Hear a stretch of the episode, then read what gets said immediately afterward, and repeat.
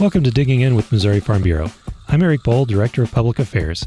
We are back in Jeff City this week after a long week in Washington, D.C., where we were able to meet with all of our Missouri legislators and uh, a lot of very influential lawmakers in the executive branch and some commentators as well who are influencing what's going on in our nation's capital. We are on spring break here in Jeff City this week. The state legislature has taken their one week off in the middle of session, so next week they'll come back in and finish up the well start the start the long slog to finish up through at the end of uh, of May finish their session. So we're going to try to take a little bit of a breather this week and see where we stand on things that have been going on the first half of the session. And let's get started.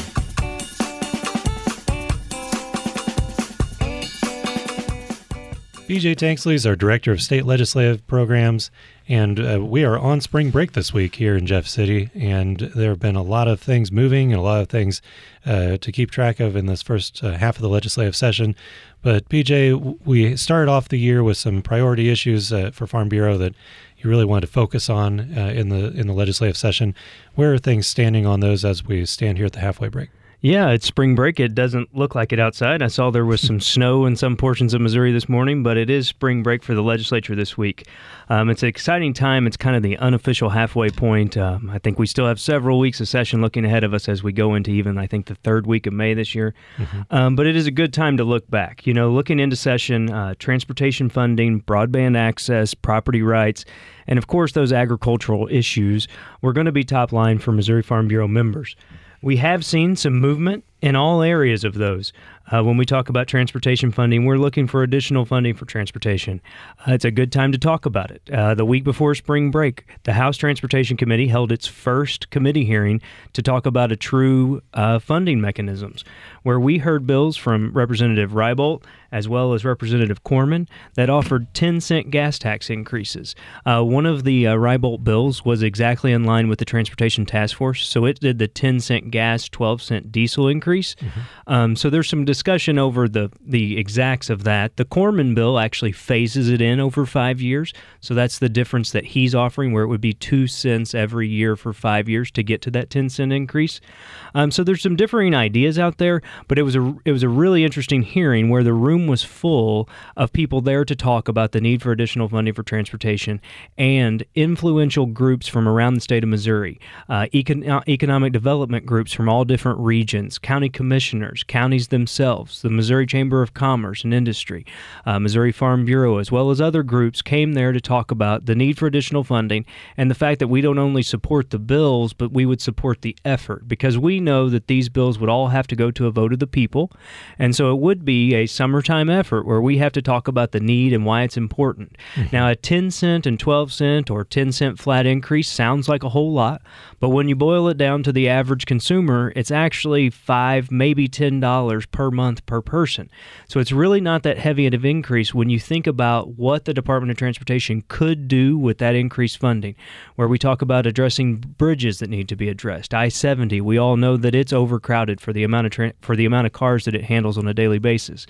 Uh, we know there's issues all around the state, and as I said is our rural members see that on a daily basis where we don't have enough money to do the projects that we would like to see done additional funding would free up some of those. Now this isn't going to catch all. It's not going to do everything but it will allow the department of transportation to move a, a big step forward from where they have been. So yeah and i always like to point out it, it's been how long since the gas tax was actually increased? 1996 okay so yeah it's been 22 years now since we've actually had an increase, and obviously inflation, uh, cost of um, of of repairs and construction has gone up significantly in the transportation industry over that period of time. That's exactly right. The the buying power of our current 17 cents is is been cut in half basically from what it was. Mm-hmm. The 10 cent increase actually only brings us back to even with what that buying power was prior. Mm-hmm. Um, so we're not, you know, in real money terms, we're not talking about extra money as far as being able to do more, but just being able to do the same level that we were when we when we originally passed that years ago. Sure. Yeah. So um, the other another major issue for Missouri Farm Bureau was broadband access. You know, we've been talking a lot about it. I know some of our members are probably they know it as well as I do when we talk about the talking points when it comes to broadband. Uh, but we have seen movement on broadband issues. We're excited to see that. Um, there's a House Bill um, 1880 in the House and Senate Bill 820 in the Senate. Um, look to address an issue that the uh, Missouri Electric Cooperatives have had. You know, recently some of the co ops were sued by landowners for use of old easements to facilitate broadband service. And so that's been a sticky situation. Uh, the truth is, those, those the amounts um, of those findings in court have been holding some uh, rural cooperatives from facilitating broadband. They mm-hmm. have the infrastructure out there; they can do it. It's it's pretty much ready to go, but because of this potential liability, they're not willing to jump into that.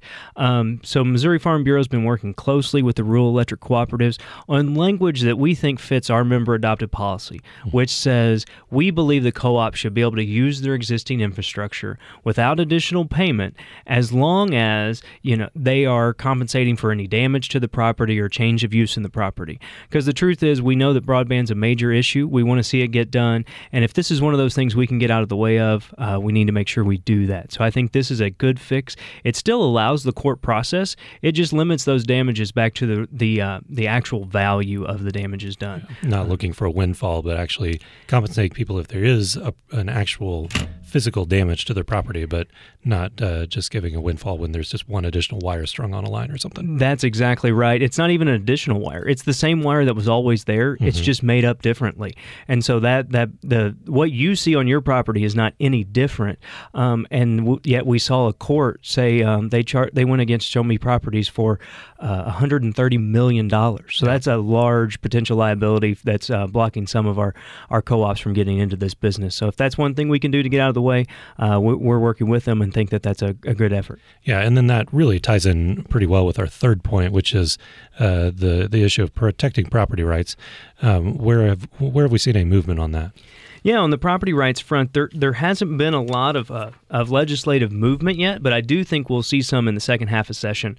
You know, towards the uh, towards the bill filing deadline, uh, we saw Representative T.J. Berry uh, file House Bill 2634 and Representative Miller file House Concurrent Resolution 99. And the two of these create a Missouri Wind Energy Task Force or a Wind Energy Commission to look at issues surrounding the wind energy. You know, you all went up and did a wind farm tour up in northwest Missouri. Mm-hmm. Uh, Missouri Farm Bureau members have been talking about wind energy. You know, in some sta- some areas of the state, these wind farms have come in. It's been great for the community. It's been good for the county, and there haven't been a lot of issues. In other areas of the state, there have been issues surrounding those. Um, so these two bills form a task force, which is right in line with the Missouri adopted policy from our last annual meeting, and um, aim to address that. So go around the state. Let's talk about some of the issues. Let's talk about easement language. Let's talk about placing and siding or, or uh, density of these windmills, because we have seen some real issues. And the problem is, or the sad part is, it's really divided communities.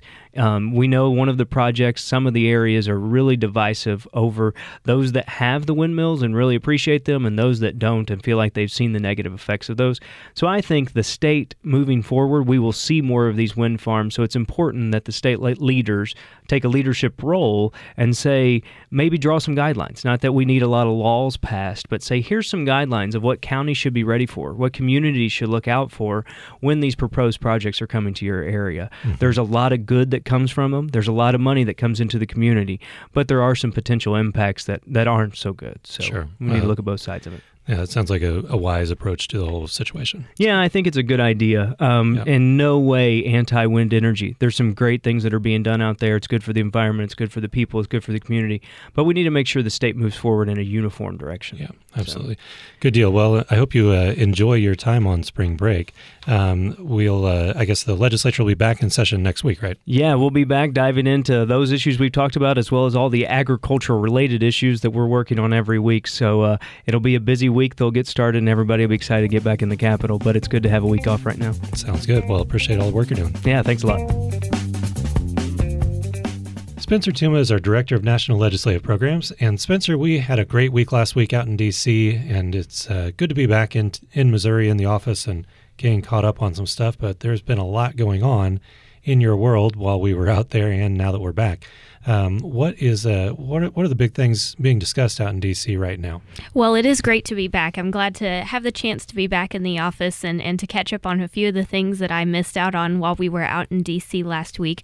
Of course, you know, as soon as we leave Washington, a lot of big things seem to happen. exactly, yeah. so um, this week, you know, something that Congress is going to be doing, probably their top priority for the week, is funding our government. So mm-hmm. our government funding expires this Friday, March 23rd, and so Congress must either agree to an omnibus spending bill, which is, I think, the way that they will go ultimately, or pass another short-term spending resolution. So um, they had planned to actually vote on an omnibus spending package last week, but there were some uh, issues with the bill text and some things that the two sides uh, didn't ever seem to work out by the end of the week. Uh, so that got pushed to this week. Yeah, and that that seems to be um, a some of the things that were uh, trying to be added at the last minute have just been shoved off to the side. Like the president uh, allegedly was trying to add some sort of a fix to the Dreamers situation mm-hmm. with immigration, and uh, Congress basically it sounds like kind of told him, no, we just need to get this done. Sure. Um, so it sounds fairly optimistic that we'll actually uh, see something done and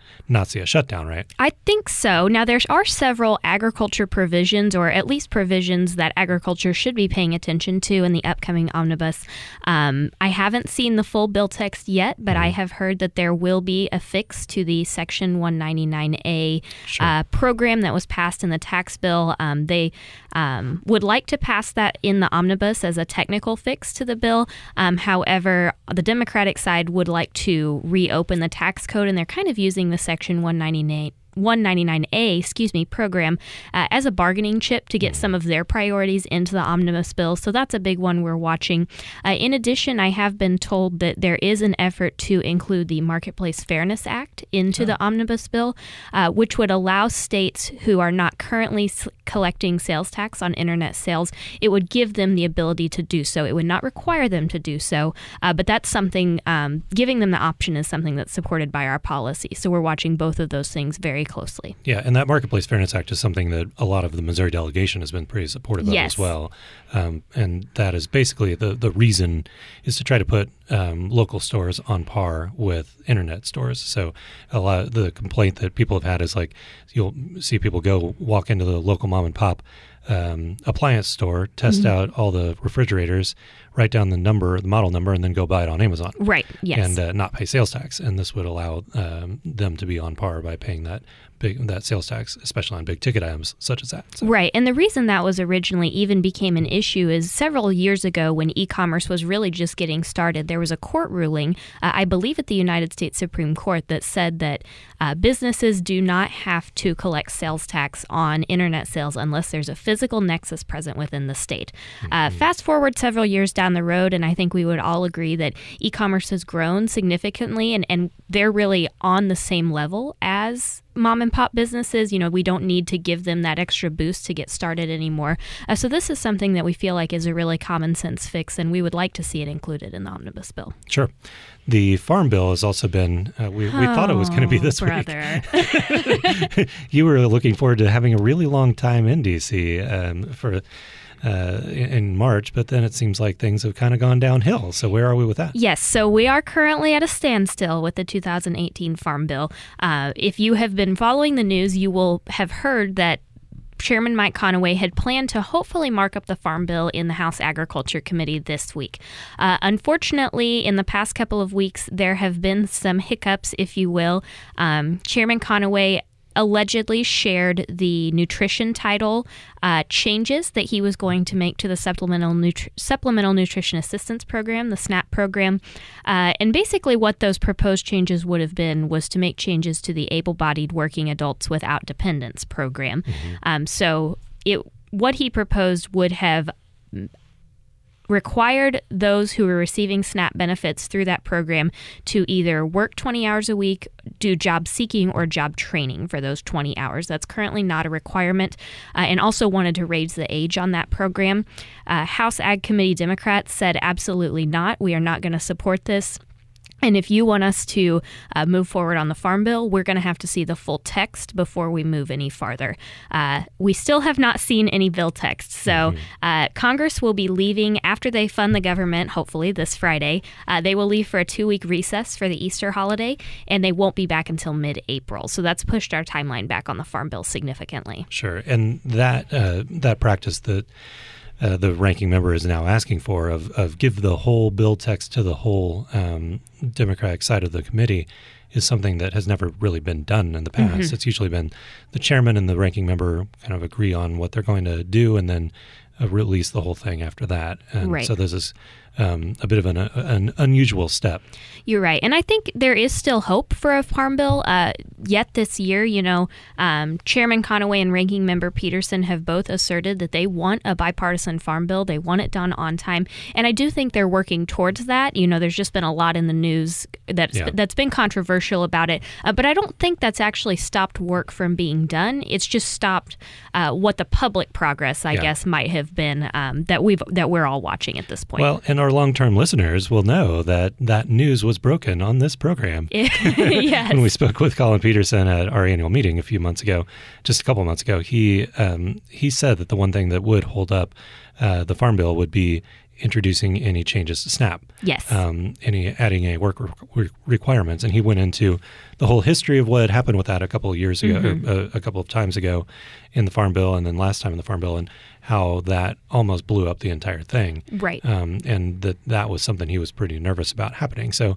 he definitely saw the writing on the wall there, and mm-hmm. um, hopefully it won't blow the whole thing up, but it definitely is putting a little wrench in things. And I think even though it's thrown a wrench in things, like I said, I think Ranking Member Peterson and Chairman Conaway are committed to getting it done right and yeah. avoiding a similar situation to what we had last time where it actually failed on the House floor. Um, I think they're both on board with trying to avoid that. It's just it's taken us a little bit longer yeah, get there. And, and I think that the real aversion to that is not so much that Mr. Peterson doesn't think that that should happen or could happen, but he just knows the realities of the House floor. Yeah, and I that agree. That would probably not make it happen, uh, not pass, and he wants to see a bill that passes. Sure. So, um, the one last thing that we were going to mention is um, that We've talked a lot about trade in the past couple of weeks. We have. Um, past month or two, really. And um, just the last couple of days, we saw some rumors now circulating that President Trump is going to be uh, putting even more duties, or uh, additional tariffs, I should say, on China, changing it from uh, what he was proposing was $30 billion in, in uh, tariffs now doubling that to $60 billion mm-hmm. against Chinese goods. Um, any uh, insight you have on what, what that may end up looking like? Well, of course, I don't have any specific insight on what this proposal may mean. Of course, at this point, it's just a proposal. He mm-hmm. hasn't actually doubled the tariffs just yet, uh, but it is something that we're very concerned about. We're watching very closely. Um, as we mentioned in last week's episode, you know, agriculture is really one of the number one targets when it comes to retaliatory tariffs because mm-hmm. people know that that's something we're very good at and they know that that gets under our skin when they tar- start to touch agricultural products. Um, so we're certainly concerned about any potential retaliatory action, uh, and it's something I believe that our congressional delegation is really concerned about as well. Um, the members of the delegation actually uh, sent a letter to the United States Trade Representative asking him to just keep agriculture in mind, um, not really specific to the tariffs, but just in general. You know, we're renegotiating NAFTA, we're renegotiating KORUS, we have this tariff situation going on, uh, and now would be a really bad time for agriculture to be put in the crosshairs of any sort of retaliation. Sure, and with China being, I think, our number three export market, it's yeah. a huge amount of money that uh, for for ag goods, I should uh, should say, that would be a, a, very big target that would be placed on our yes. our backs as an industry. All right, well, I appreciate you keeping an eye on all these things, and look forward to seeing where things end up at the end of the week. Sounds good. We'll see you next week. Right, thanks. Leslie Holloway is our Director of Regulatory Affairs, and uh, we were out in Washington, D.C. last week and talked a lot about regulations. We spoke to Neomi Rao, uh, who was on our podcast last week as well, and um, she is kind of one of the people in charge of making sure regulations are um, being done responsibly and reasonably. Um, and then several of our other speakers really brought up that uh, proactively wanting to tell us the work they're doing on it. Uh, what are uh, what were some of the things that we talked about out there, or that you you worked on while you were out there? um, and some of those other meetings that you had uh, aside from the group that were related to those federal regulations? Well, yes, and it was very interesting to hear from uh, Ms. Rao. Uh, that is a position that really had not uh, been at the forefront of um, things that we're working on, uh, at least until last year when uh, President Trump made the uh, issued the executive orders that were so specific to reducing regulatory restrictions, and now the office that she is involved in um, really has become key to trying to ensure that we get some restrictions removed uh, mm-hmm. in the proper way. And of course, there is a process that has to be followed, which is frustrating to those of us who would like to see that move more quickly. right. But um, it was very encouraging while we were in Washington to hear her, as well as so many other elected officials and administrative officials, talk about waters of the United States, for instance, which is probably at the top of the list in terms of the environmental issues that we have been trying to get stopped for a number of years. But uh, it is clearly uh, at the top of the list of many of the people who are in power now and who are very focused on making sure that we put that back on a track that is um, favorable uh, for those who are actually trying to comply um, with water quality regulations. And so it, it, was good to hear her talk as well as have the opportunity to hear EPA Administrator Scott Pruitt talk specifically about water quality regulations. And uh, when he addressed the uh, group that we were with, which included not only uh, our Missouri Farm Bureau, but also Ohio and Iowa Farm Bureau members, it was very encouraging to hear him talk about WOTUS and then have a chance uh, to ask him, specific to Missouri, about numeric nutrient criteria. Yeah, that, that, I was on the other side of the room, and I, I was thinking this must be the moment of your life to actually get to ask the EPA administrator to his face directly about an issue you've worked on for months and months, or maybe even years. Very much so, and he is certainly well aware of the situation that Missouri is in in regards to lake numeric nutrient criteria um, and whether the state will be given the opportunity to actually set those water quality standards for ourselves or whether the EPA will come in and set those regulations uh, from the federal level has not yet been officially decided, but it, it was definitely uh, a, a perfect opportunity to be able to make it clear that there are a lot of people in Missouri as well as in other states who are watching this particular proceeding because mm-hmm. it is, in fact, considered to be uh, pres- precedential um, in terms of other states that will be facing similar situations with water quality standards. Mm-hmm. Missouri is uh, on the front line right now in uh, a, an opportunity for the new EPA to demonstrate that this uh, federal cooper- federal cooperatism that that uh, the administration has been promoting, in in fact, will translate into actual yeah. action. Yeah, and actually, last week while we were out in D.C., I was reading a um, an article that I had saved just based on the headline. Um, it said something about how the EPA needs to end its sue and settle policy, which is something that Administrator Pruitt brought up during his speech to us. Um, and as I was just walking, uh, looking, reading this article on my phone that I had saved, it was a, a, an op ed in the Washington Examiner.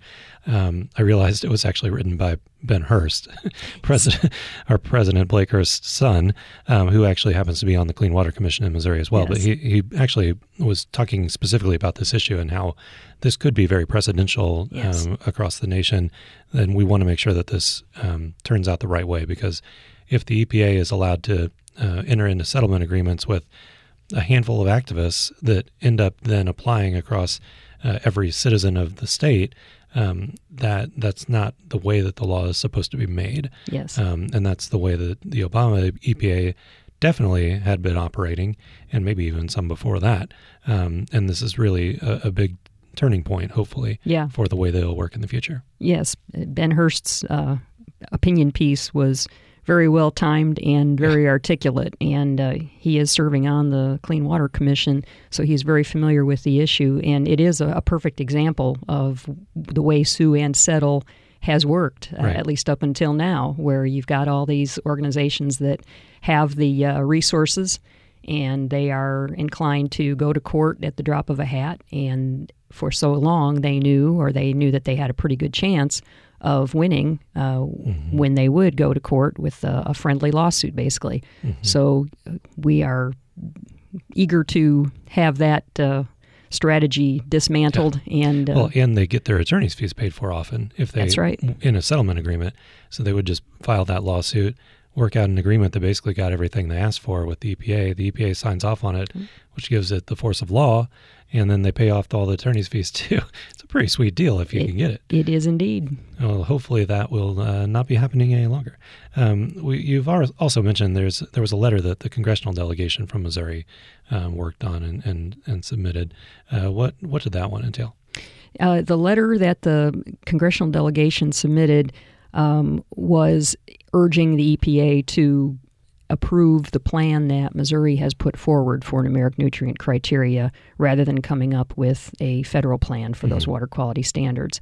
And we had worked uh, very closely with the uh, staff for the congressional delegation um, other ag organizations as well. We, we are all united in this effort, and uh, we're very pleased that they the members of the delegation were willing to submit that letter for the record sure. um, in support of Missouri's proposal. Yeah, they seem to understand the importance of this too. Exactly. Well, it was good to to have that face to face interaction last week, and uh, appreciate you taking so much time on uh, the numeric nutrient criteria issue while we were out there to make sure that this uh, precedent gets set the right direction oh, it was always a good time to be in DC when you know that you can talk to people who are actually going to be involved in important decisions. And so yeah. it worked out really well.